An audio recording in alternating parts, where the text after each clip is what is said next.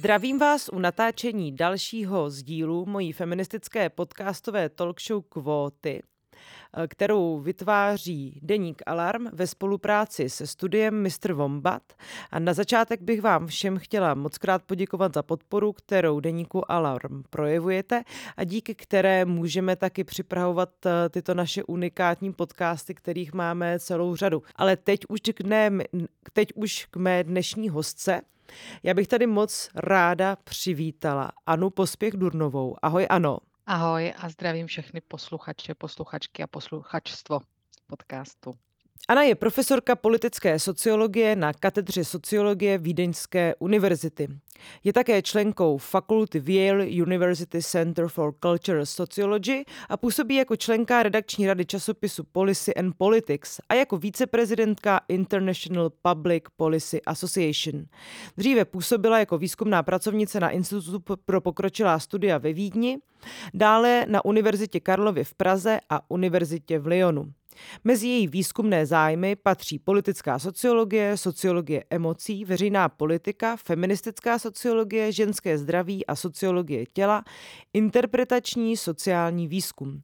Ana je také autorkou knihy, která je momentálně bestsellerem na českém trhu, k čemuž jí gratuluju, proč existují sprostá slova, když se nesmějí používat a napsala také divadelní hru pro divadlo Festé Hodina ženy.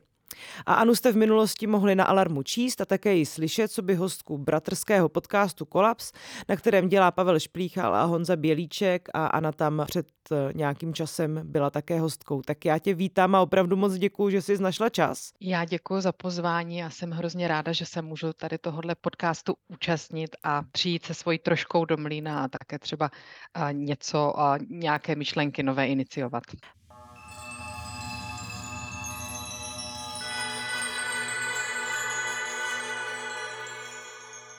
Ani ty působíš na Vídeňské univerzitě a v Rakousku se před časem odehrály prezidentské volby, v nich, v nichž již v prvním kole zvítězil Alexander van der Bellen, tedy bude vládnout již druhé volební období.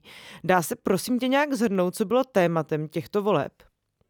Tak pokud bychom to chtěli zhrnout, tak si myslím, že nejtrefnější je říct, že to byly volby postcovidové a uprostřed vlastně volby, které se jednak odehrávaly o, po pandemii a jednak se odehrávaly uprostřed vlastně další krize, která se týká energie a tak dále. Tam ta krize je dost podobná ve zkratce jako mm-hmm. v České republice, i když jsou tam třeba jiné dimenze, které se třeba týkají toho, že závislost na ruském plynu je jiná a tak dále, ale to není tématem dnešního našeho rozhovoru, tak bych to jenom takhle zkrátila, že to vlastně bylo na jedné straně období po pandemii, které je ale specifické v Rakousku, protože ta pandemie znamenala opravdu nebývalou polarizaci společnosti.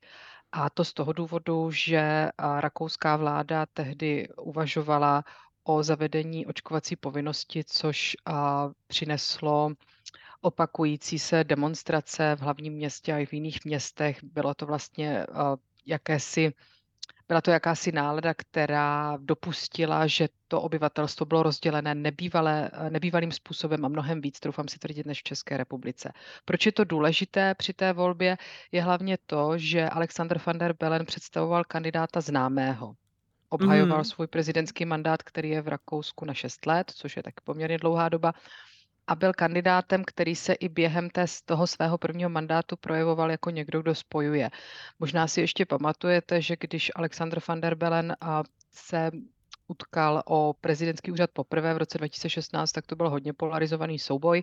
Dokonce se to i kvůli chybám v procesu opakovalo celý ten volební proces a bylo to jako spojené s celou řadou emocí. Nicméně na jeho konci se na jeho konci Alexander van der Bellen tento souboj vyhrál a během té svojí funkce vlastně ukázal, že umí spojovat, že umí, ono to zní jako hrozná fráze, ale právě uprostřed té pandemie bylo důležité mít nějaký hlas, který až tak možná můžeme říct takovým tím dědečkovským tónem, a tím to mhm. nechci nějak jako zhodit, ale myslím si, že máme všichni takovou nějakou kulturní představu nějakého jako moudrého člověka v pokročilých letech, který nám říká, že se máme mít rádi, že máme prostě myslet na svoje zdraví, že máme být opatrní, že je to všechno těžké a že nám rozumí. A tohle si myslím, že zafungovalo. Zároveň to zafungovalo i na druhý tábor, řekněme, i generační, kterému se právě tenhle vzorec třeba nelíbil. který vlastně mluvil hodně o tom, že právě je to jakýsi vzorec moudrého starce, který nás poučuje, který nás třeba i poučuje o tom, jak máme šetřit, ačkoliv prostě prezidentský plat je tak vysoký, že v podstatě o starostech obyčejných lidí, kteří musí šetřit, nemůže Alexander van der Bellen nic vědět. Nicméně tenhle hlas nebyl dostatečně silný na to, aby Alexander van der Bellen měl problémy ty volby vyhrát. A myslím si, že to jako kdyby ukazuje eh, v nějaké větší rovině i to, že Alexander van der Bellen je nakonec jedním z těch politiků nebo těch politických osobností, které dokážou nějakým způsobem vycítit duch doby a odpovědět na ten duch doby přesně tou pózou, která je vynese na politické výsluní. A já si myslím, že není pochyb o tom, že Alexander van der Bellen, který začínal jako a angažovaný zelený politik, se dostal v podstatě do popředí rakouské politické scény a tam už zůstane. Že vlastně se mu podařilo tou svojí uh, politickou mm-hmm. osobností zasáhnout, uh, jít i mimo svoji ideologickou skupinu, jít i mimo svoji věkovou skupinu, generační, genderovou a zasáhnout vlastně široké masy. A to je, to je samozřejmě obdivuhodné. Já teda musím říct, že mě poměrně překvapilo, že v Rakousku se neobjevila žádná kandidátka, tedy žádná žena, která by se utkala o tento prezidentský úřad. Máš ty sama proto nějaké vysvětlení? Tak já bych tady asi na úvod řekla, že to je neobvyklé v rakouských politických volbách. Um, žena se vždy objevovala, více či méně úspěšně se těch politických klání účastnili třeba například bývalá ministrině zahraničí Benita Ferrero-Waldner. A konec konců se i říkalo, že kdyby uh, se voleb v roce 2016 dožila předsedkyně rakouského parlamentu Barbara Pramr, tak by pravděpodobně Alexandru van der Belenovi ten post vyfoukla, protože to byla taková jako vysoce vážená politická osobnost. Takže to není tak, že by ženy v politice nebyly. Já si myslím, že ten souboj byl opravdu hodně ovlivněný tím covidem a tou, tou postpandemickou um, náladou. To znamená, že tam nebyla v, na straně politických stran ani moc vůle vymýšlet nějakého nového kandidáta, což souviselo i s tím, že prostě Alexander van der Bellen byl populárním prezidentem. Byly tu jiné starosti, když to takhle řeknu. Ta, um, ty kompetence rakouského politického uh, prezidentského úřadu jsou dost podobné jako v Česku, možná dokonce i menší, takže se nejedná mm-hmm. o mhm. nějakou jako vysoce exekutivní funkci, která by měla nějaký jako opravdu výrazný nebo zásadní dopad na uh, každodenní politickou činnost v Rakousku. Takže si myslím, že to byl taková jako kombinace těch faktorů, že tady byl silný kandidát, tak nějak se předpokládalo, že ty volby vyhraje a zároveň ty strany se chtěly soustředit na jiné politické boje, než mm-hmm. na mhm. ten prezidentský.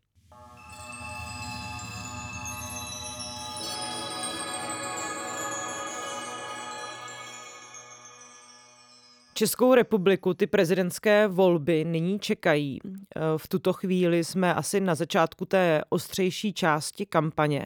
Jak ty zatím ze své pozice vnímáš situaci kolem prezidentských voleb u nás? Zaujalo tě tam něco nebo překvapilo? Já si myslím, že mě toho na začátek asi moc nepřekvapilo, že máme ty karty rozehrány zase podobným způsobem. Máme jednu silnou politickou osobnost polistopadového života, Andreje Babiše, který se teda nakonec rozhodl kandidovat to se v podstatě kryje s tím, že jsme předtím měli Miloše Zemana a dokonce i před přímou volbou jsme vlastně taky hovořili o tom, že prezidentem bude další výrazná poli, posli, polistopadová politická mm-hmm. osobnost Václav Klaus. Takže tady se to jako kdyby replikuje a pak máme kandidáty, kteří nepřicházejí z nějakých politických stran, to jsme tu v minulosti měli taky, ať už to byl ať už to bylo ve volbách v roce 2018 nebo 2013. V té volbě 2013 to možná bylo zajímavější tím nebo jiné tím, že tam vlastně tím protikandidátem byl také někdo z politické strany, ale už i tam se ukázaly ty limity toho.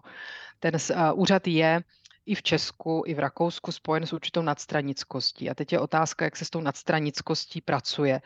A v těch čes, tom českém kontextu se s tím pracuje tak, že se vezme nějaká veřejná osobnost, která má med, nějaký mediální obraz, nebo vezme, ona se rozhodne. Je to jako kdyby kombinace více faktur a vstoupí do toho volebního klání. A v tomhle ohledu ta volba není překvapující.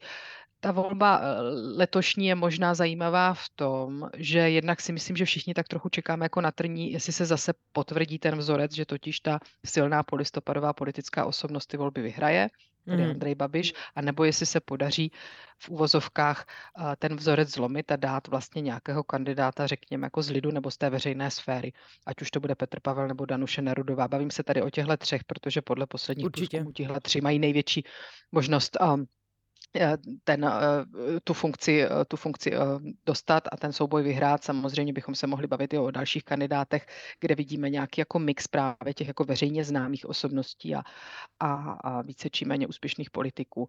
Takže si myslím, že v tomhle je ta volba možná, a nevím, jestli mě už jako překvapuje v téhle fázi, ale je to, dejme tomu, jako zajímavé pozorovat, jak to nakonec dopadne. Ale musím se samozřejmě přiznat, že ten poslední průzkum který uh, tuším v pátek byl publikován v českých médiích, ten mě samozřejmě překvapil. My se k němu to, ještě ten... dostaneme, no ale povídej. No tak jenom, že mě prostě překvapil, protože jsem přiznám, že jsem to nečekala, že se Danuše Narodová takhle rychle posune mm-hmm. na první pozici. U toho teda můžeme chvíli zůstat. Jak ty sama uvádíš, tak poslední zveřejněný výzkum, který provedla agentura Median, ukázal rapidní nárůst preferencí právě u Danuše Nerudové, která se momentálně postavila do čela té hlavní trojice, u které se spekuluje o tom, že by se měla stát těmi favority, nebo že se stávají těmi favority eh, té volby. Naopak Petr Pavel, kandidát, který byl za favorita označován už předtím, mírně padá a stagnuje. Máš ty proto nějaké vysvětlení? Ty jsi tady mluvila o tom, že se kromě těch nějakých jakoby stranických kandidátů, kterých letos opravdu není moc, i navzdory tomu, že v Česku je poměrně silná vládní koalice, tak nevygenerovala žádného vlastního kandidáta. Tak se tam objevují i lidi z veřejného života. Ale ukazovalo se dlouho, že Danuše Nerudová není té veřejnosti známá, co by bývalá rektorka Mendlovy univerzity rozhodně nepatřila k tolik známým osobnostem českého veřejného života, ale teď nyní rychle stoupá tak eh, čím to je podle tebe? Tak já tady dám před závorku, že nejsem odbornice na politický marketing a jsou tady tací, kteří by určitě v tom našli jak ty detaily eh, té kvalitní jako fabrikace toho uh, veřejného profilu její osoby a to nemyslím nějak negativně, protože všichni víme, že v 21. století se nedá dělat politika bez nějakého jako kvalitního marketingu, který, který, máte, který máš v zádech. Takže to říkám jako někdo, kdo nějakou dobu tohle pozoruje a spíš to pozoruje z té perspektivy sociologie emocí. Mm-hmm. Tak já tam uh, vnímám jako velmi úspěšnou práci právě toho politického marketingu z několika důvodů. Začnu trošičku možná banálně. Když se eh, řekne Danuše Nerudová a její kandidatura na prezidentku, tak já si vybavím několik obrazů a myslím si, že ty obrazy jsou důležité, protože se pohybujeme vlastně v situaci, kdy vizuálnost a vizuální kultura je pro politiku naprosto zásadní. A to nejenom pro ty prezidentské volby, ale obecně prostě uh, sociální sítě, ale i jako zvýraznění té jako vizuálnosti v politice vede v podstatě k tomu, že se soustředíme na obrazy, že se soustředíme mm-hmm. na tak ten člověk vypadá, jak se usmívá, jak působí, jakou má má prezentaci na, na sociálních sítích, co má na sobě a tak dále. A když se na tohle podívám, tak si vybavím um, několik věcí. Vybavím si hrníčky s kávou na Vysočině ve sněhu, tedy někoho, kdo má smysl pro nějakou jako rodinnou atmosféru, kdo netráví čas jenom v Praze nebo v Brně, ale i na Vysočině. Pak si vybavím samozřejmě cukroví, které jeden plech cukroví povedeného a druhý plech cukroví spáleného a k tomu spálenému cukroví se ještě dostanu. A pak si vybavím několik velmi pěkných, usměvavých fotografií, na kterých Danuše Nerudová vypadá státnicky nemá ani koženou bundu, nemá ani minisukni, nemá ani kalhoty, má prostě nějaké pěkné jako šaty a vypadá prostě jako státnicky, vypadá jako profesně, vypadá jako bývalá rektorka, vypadá jako někdo, kdo umí reprezentovat. Teď se ještě vrátím k tomu spálenému cukroví, ve kterém se objevuje ten progresivní moment, totiž jako žena, která nebude jenom hrát tu písničku na to, já taky samozřejmě peču cukroví a jsem žena, ale žena, která dokáže ukázat, a občas se mě ten plech spálí prostě občas se mi něco nepodaří, kdy to vlastně hraje na tu notu toho, um, to, té debaty o tom, že my jsme vyrůstali, troufám si tvrdit všichni z té generace, ze které i Danuše Nerudová v takovém tom obrazu té ženy, která to zvládne, která jako bude studovat, bude pracovat, bude mít kariéru a vedle toho zvládne i tu domácnost. A tak nějak jako jsme se předháněli v tom, kdo má víc uklizený byt a kdo má jako líp napečený cukroví. A tím, že tam hodí vlastně i ten spálený plech na ty sociální sítě, tak ukáže i to, že prostě mm-hmm. je naprosto běžné, že se nám něco nepovede. Dokonce se dá i říct, že se to převádí i do toho, že součástí jakékoliv činnosti je i to, že se, že se ti něco nepovede. A přiznat si to a umět se tomu zasmát, že se ti občas nějaký plech připálí, si myslím, že může jako dodat do toho jejího obrazu a takovou tu lidskost, ale zároveň i tu progresivnost. Já se tady nebudu chlubit tím, jak mám dobrý cukroví, já se klidně pochlubím i tím, že se mě to spálilo.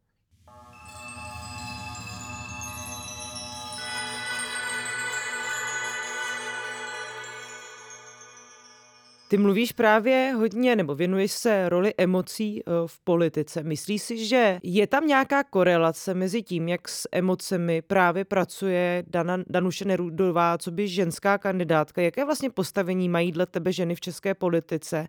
A nenutí je to právě občas eh, do tohoto typu jednání? Může to být nějaký handicap pro ně? Tak já si myslím, že je dobré připomenout, že tohle se netýká jenom českých žen političek, ale týká se to pořád ještě političek os, obecně. A tady možná by bylo na úvod dobré říct, že emoce obecně v našem životě, nejenom v politice, ale ve veřejném životě, mají jakýsi jako strukturující potenciál. Co tím myslím? Že vlastně jako organizují naše hodnoty a názory na věci. Pomáhají nám utvořit si a dotvořit si obraz o světě. My nejsme schopni udělat žádný úsudek. Náš mozek není schopen udělat žádný úsudek bez emocí.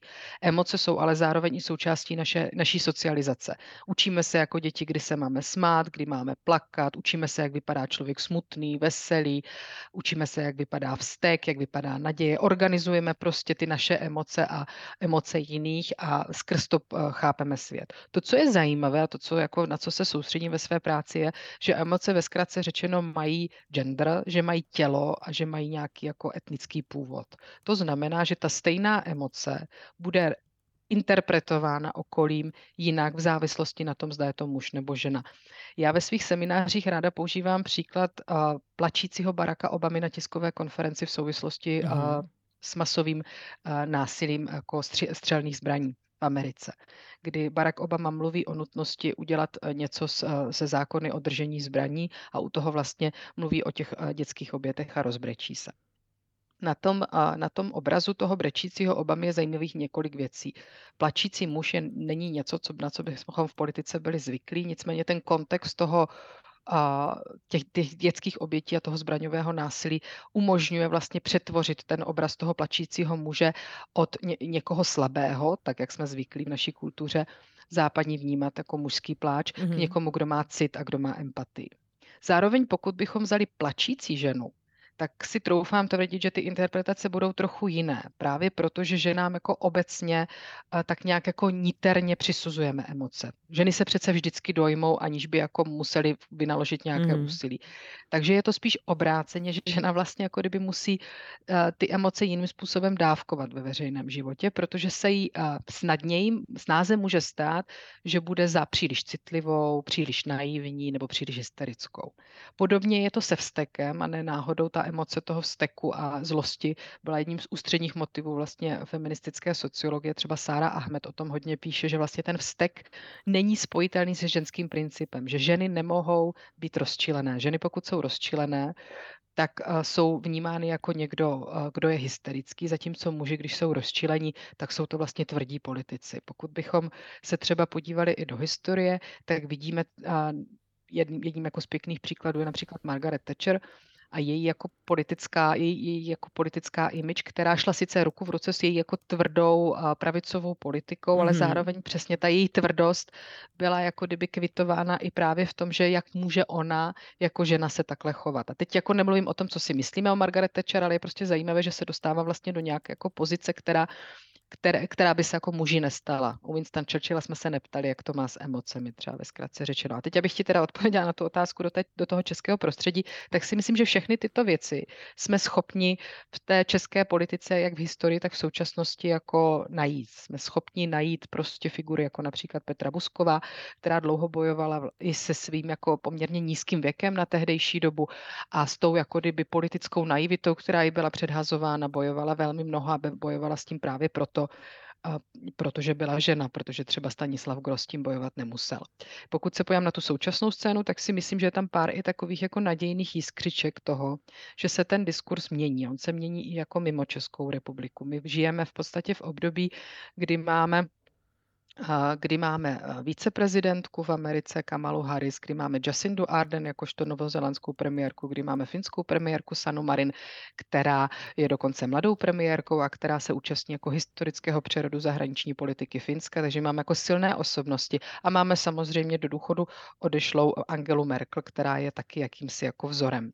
No, takže máme jako kdyby na co navazovat a v českém prostředí máme zase bez ohledu na nějaké jako ideologické názory Markétu Pekarovou Adamovou, máme um, Janu Maláčovou, máme Alenu Šilerovou, máme političky z různých stran, reprezentující různé ideologické názory a reprezentující i jinou formu ženství. A to ženství dávám do uvozovek. Mm-hmm. Ne, nebavíme se tady o nějaké esenci ženství, ale každá z nich je trochu jiná. Každá z nich je trochu jiná ideologicky, každá z nich je trochu jiná hodnotově a každá z nich i trochu jinak vypadá a jinak si s tím hraje. Jo? A troufám si tvrdit, že všechny, ale ve vše, u všech tří se odehrává ten stejný eh, jako struggle, jak tomu říkáme v angličtině, prostě střed toho, jak reprezentovat sama sebe jako empatickou lidskou političku a přitom nepůsobit jako příliš naivní a příliš jako hysterická, příliš to hrotit a tak dále. Jo, takže máme jako kdyby, myslím si, že v tom, tady jako když se na ně podíváme, jak pracují s témat, se svojí sebeprezentací a jaký, a jaký komentáře dostávají na tu svoji sebeprezentaci, tak na tom krásně vidíme to, to ostré hodnocení, nebo to ostřejší hodnocení, co ženy v politice dostávají.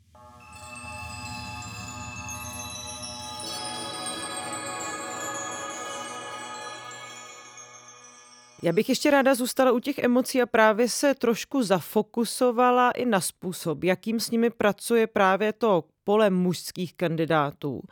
Eh, dlouhodobě, co se emocí týče, tak takový experimentátor je právě Andrej Babiš a dá se předpokládat, kterého jsme teda mimochodem mohli také vidět eh, plakat v těch covidových letech.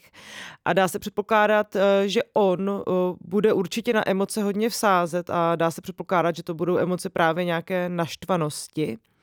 Um, tak s jakým typem emocí operují ti, kteří a které máme tak často tendenci zjednodušeně nazývat populisté? No, v podstatě už si na to navázala v té svojí otázce. Jednou ze základních emocí populismu je vztek a zlost. Souvisí to s tím, že populismus je postaven eh, na konfliktu, na permanentním a v podstatě neřešitelném konfliktu mezi politickými a společenskými elitami a takzvaným skutečným eh, lidem. To takzvaný skutečný lid říkám proto, že eh, například různé demografické indikátory, ale i třeba ekonomické indikátory které rozebírají, jakou politiku potom populisté prosazují, tak dost často ukazují, že nesměřuje k potřebám třeba střední třídy, nižší střední třídy nebo marginalizovaných skupin, marginalizovaných skupin, že spíš jako s tím skutečným lidem se pracuje jako s nějakou jako kulturní zkratkou, která má na pomoci tomu, aby se lidé, kteří jsou naštvaní z jakéhokoliv důvodu na politiky, aby se s tím mohli identifikovat. Takže ten princip populistický uh, přímo vtahuje zlost a vztek jako mhm. emoci mm. do Eh, do své argumentace, protože na tom je postaven, protože bez konfliktu mezi elitami a skutečným lidem není, není vlastně jako možné, aby ta populistická ideologie existovala. Teď ale my zároveň víme třeba ze sociálních hnutí nebo ze sociologie sociálních hnutí, že ten vztek je jako úžasným mobilizátorem pro uh, společenské přeměny, ale že se musí vlastně v něco přetavit. No, což třeba, když se podíváme na to, jak si populistické strany a populističtí lídři vedou, různě po Evropě, tak zjišťujeme, že právě jako ironicky řečeno, nejjednodušším způsobem, jak odstavit populisty, je vzít je do vlády. Nebo jim dát k dispozici dlouhý politický souboj, jako tomu bylo třeba v roce 2016 s Norbertem Hoferem a Alexander van der Belenem, kdy vlastně ta ob- dlouhá kampaň, která byla prodloužená o to, že se volby musely opakovat, ukázala, jako kdyby určitý strop toho, eh, kam až ten populista může zajít, protože když se pořád opakovaly ty konfliktní fráze, tak to v určitou chvíli vlastně přestalo zabírat.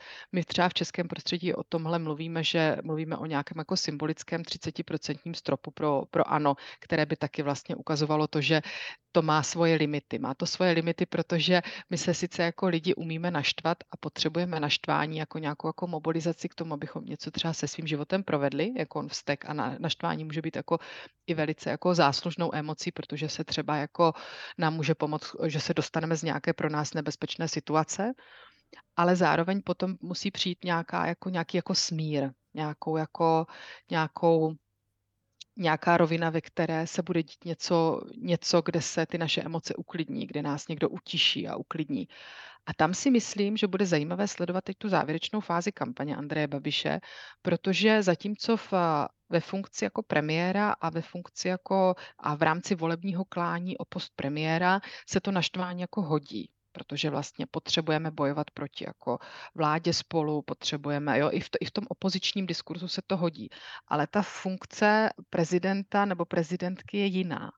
Ta nemá tenhle účel. Ta má vlastně nějaký jako mediátorský potenciál. Ten prezident, byť eh, tomu v minulých letech třeba tak úplně nebylo, tak eh, má jako kdyby, ta jeho rovina je v tom, že má vlastně spravedlivě soudit, abych tak řekla, má správně dosazovat prostě třeba předsedu ústavního soudu, má se nějak jako chovat. A tam úplně jako vsteklá emoce, která a jako kdyby něco neustále kritizuje na všechno si stěžuje a lidi hecuje, úplně nesedí. A já mm-hmm. samozřejmě nemám křišťálovou kouli, ale mě to jako zajímá, jak to nakonec dopadne i právě z tohohle důvodu, že si myslím, že, ta, že ten prezidentský úřad je pořád u nás jako ověnčený nějakou právě jako nějakým smírem, který není úplně kombinovatelný s tím vztekem. Mm-hmm. A ještě k tomu dodám takový malý detail. To je mimochodem jeden ze zásadních rozdílů mezi českou a americkou politikou, kde americká funkce prezidenta má jednoznačně jako exekutivní rámec a ten prezident opravdu může jako měnit politiku toho státu. To v Česku nemáme. A je někdy škoda, že se to třeba v těch mediálních debatách neodráží dostatečně, že prostě jo, nemáme jasně. amerického prezidenta, mm-hmm. ale že máme úplně jiné jako kompetence. S tímhle já úplně souhlasím. A napadá mě ještě k tomu taková otázka, má Petr Pavel nějaké emoce?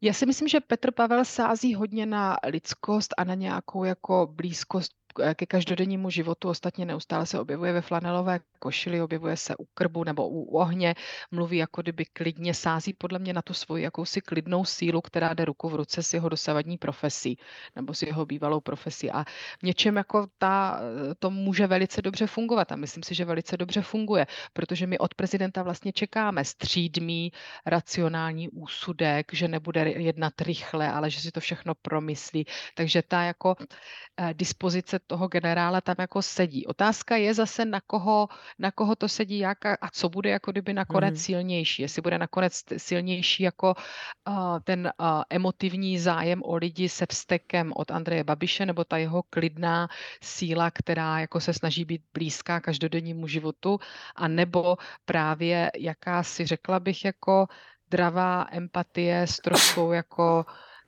té progresivní ženskosti od Danuše Nerudové, abych to takhle jako mm-hmm. zhrnula do nějakých emotivních uh, kategorií. nálepek. No mně přijde zajímavé, že Andrej Babiš, když ty si mluvila o stropu hnutí ANO, tak uh, on je tedy momentálně stále pod ním o docela jako ne tolik moc, ale o nějakých 5-6 procentních bodů, což už ale vlastně v takhle vedené bitvě mezi těmito třemi kandidáty, kdy ty rozestupy nejsou tak eh, velké, může znamenat opravdu hodně.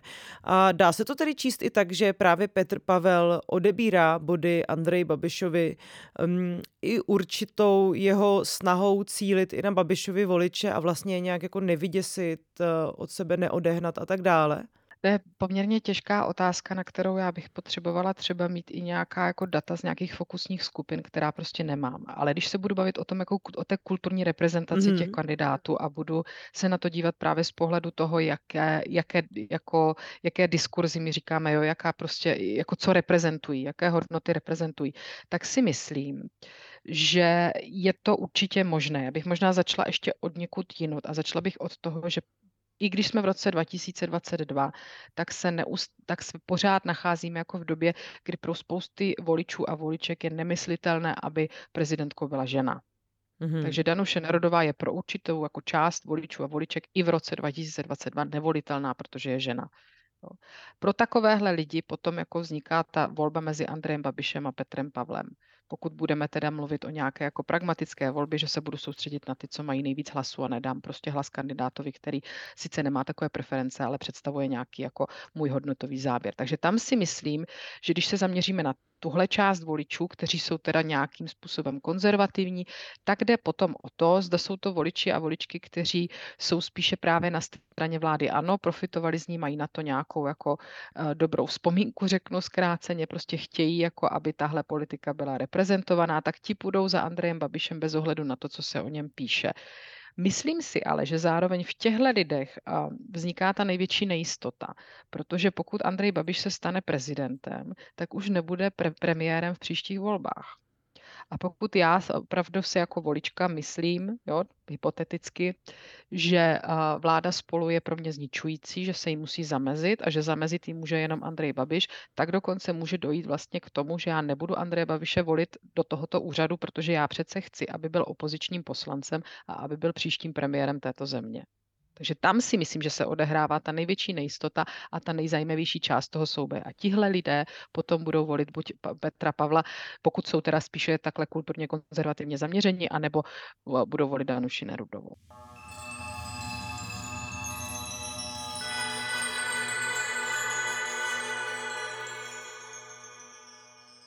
Proč vůbec ta prezidentská volba patří k těm volbám, které vzbuzují ty největší emoce obecně, ta přímá prezidentská volba? Jak když jsem si to tak sama pro sebe rekapitulovala, tak jsem si hodně vzpomínala na tu velmi vyhrocenou volbu v roce 2013. Pamatuju si, že tehdy opravdu ty tábory Karla Schwarzenberga a Miloše Zemana proti sobě šly občas až neskutečně tvrdě. Několikrát se objevovaly i takové historky třeba z tramvají, že se lidi s dvěma odznáčky různými těch svých volebních kandidátů pohádali nebo dokonce i porvali třeba v tramvaji nebo někde ve veřejném prostoru. Eh, ta druhá prezidentská volba vlastně byla podobně vyhrocená. Částečně za to samozřejmě mohla i retorika Miloše Zemana, který to tak šponoval. Ale čím to, že ta přímá prezidentská volba v nás ty emoce neustále tak živí a vzbuzuje? Tak já bych možná na úvod řekla, že si myslím, že to není špatně. Že to, že em, em, politika v nás vzbuzuje emoce, je naprosto pochopitelné. Politika se týká našeho života. Politika nám dává odpovědi na otázky, jak bude vypadat náš budoucí svět, kolik dostaneme zaplaceno za práci, kam pojedeme uh, na dovolenou, jestli na to budeme mít peníze, jak se dostaneme do práce, jestli bude veřejná doprava zdarma. Jo, to jsou důležité věci. My jsme se vlastně naučili tak trochu v té ideologii polistopadové, řeknu, řeknu to takhle jako zkráceně, na tu politiku nadávat a nebrat vážně. Protože ano, protože před rokem 1989 opravdu jako nebrat vážně byl jediný, jediná možnost, jak to mentálně přežít. Ale to, že my se hádáme a že se třeba spolu jako nemluvíme, protože máme naprosto odlišné politické názory, souvisí s tím, že máme naprosto odlišný um, postoj k tomu současnému světu. Takže já to jako nevnímám jako něco, negativního. Co samozřejmě ale vnímám jako negativní, nebo co je jako škoda, je, když to, když to pře, přeroste v nějaké jako násilí, v nějakou nenávistnou rétoriku. A to jsme opravdu v tom roce 2013-2018 zažili. A tam si myslím, že několik vysvětlení. To uh, nejjednodušší je, že je to volba orientovaná na jednoho člověka, je to hodně personifikované, takže se to mnohem víc točí kolem toho, jak, jaký ten člověk je, jak se usmívá, jaký on má názor, jaký on má život. Když mám parlamentní volby, tak se mi to rozdrobí vlastně do té strany. I ten politický lídr má kolem sebe někoho a ta pozornost se soustředí na více lidí když to tady je to opravdu o jednom člověku. Zároveň i ten úřad jako takový není vlastně o politickém programu, ale je zase strašně personifikovaný. Jde o to, jaké morální hodnoty představují. A pak je tam to historické hledisko, že nemalá část jako české veřejnosti stále ještě pracuje buď s Masarykem, anebo s Havlem. To mhm. znamená s velkou politickou osobností, a jejíž boty je třeba obout jako mm-hmm. obrazně řečeno. A tam si myslím, že to taky, že ta očekávání na to, že to bude nějaký jako nadstranický, úžasný jako člověk, který mě úplně protkne a v každou jako minutu mu budu věřit, tak to je jako kdyby to tam, to tam je hrozně silné. Já si troufám tvrdit, že každá ta další volba přímá bude slabší, protože si na tohle zvykneme. A je i jako uh, ve výzkumu emocí známá věc, že pokud prožíváme strach nebo radost po několikáté, tak se vlastně učíme i s tou emocí zacházet. Takže si myslím, že i s tou vyhrocenou rétorikou ohledně těch voleb se postupně s každou tou další volbou naučíme zacházet. Jenom do jisté míry, protože zároveň pokud se podíváme třeba na volby francouzské nebo americké, to je jako kdyby ten protipol toho, kde opravdu ta funkce může výrazně ovlivnit podobu jako politického života v zemi, tak tam samozřejmě taky pozorujeme velkou polarizaci. A ta poslední volba třeba kolem Donalda Trumpa byla neskutečně polarizovaná a myslím si, že takové to, jako že eh, jednotlivé rodiny spolu nemluví, je docela známá věc v Americe. V Americe to jiná jenom v tom, že to volení určité strany, to znamená demokratů nebo republikánů, kde je tak stejné po generace, že se do velké míry ani nepotkáš s někým, kdo volí republikány, pokud volíš demokraty mm-hmm. a obráceně. Mm-hmm. Takže možná i jako ještě další věc, která se k tomu dá říct, je, že v našich podmínkách je ta politická scéna hodně diverzifikovaná, jednak tím, že, máme, že nemáme většinový systém, a jednak tím, že jsme ještě poměrně mladá země s mladou politickou kulturou, takže tam jako kdyby dochází k různým jako přerodům a to promíchání hmm. politické a politických jako preferencí je, je velké, takže a zároveň asi... máme větší mm, rozptyl těch politických stran a ještě navíc u těch prezidentských voleb se často vsází právě na nějaké takzvané nadstranické kandidáty, kteří můžou reprezentovat úplně jiné zájmy. Není to vlastně stranická volba nutně. Přesně tak. A tam potom jako z toho pohledu je samozřejmě zajímavé, že zejména v tom druhém kole, kole se to potom opravdu musí vyhrotit v nějaký jako kulturní, kulturní spor. A opravdu v roce 2013 to byl jako silně kulturní spor. Tam se v podstatě i vytvořil ten jako symbolický, uh, roz, to symbolické rozdělení města a venku venkova a vzdělaných a nevzdělaných a, a to je jako i něco, co je součástí, řekněme, té politické rétoriky, nejenom těch samotných mhm. kandidátů, mm. ale celého toho politického souboje a, a mediální reprezentace toho souboje.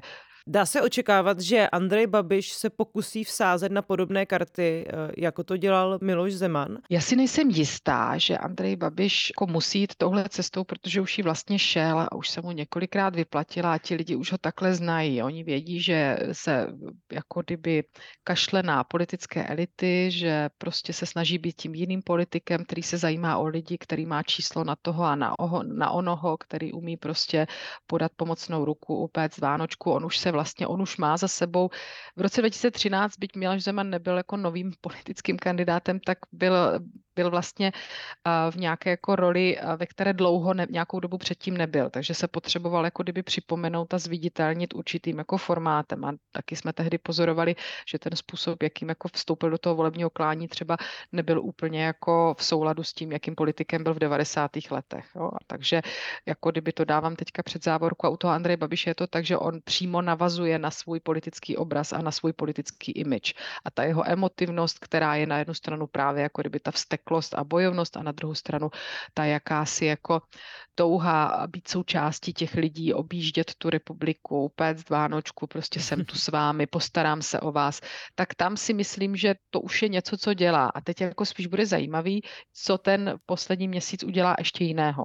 Mm-hmm. Protože tohle, tohle dělá, a myslím si, že už je dostatečně dlouhá doba na to, aby lidi si jako uvědomili i v těch průzkumech, že Andrej Babiš kandiduje a řekli, že ho budou volit. Takže si myslím, že teďka to bude chtít nějakou novou ingredienci, která nabídne ještě něco víc než to, co už známe. A tam bude zajímavý vidět, co to bude.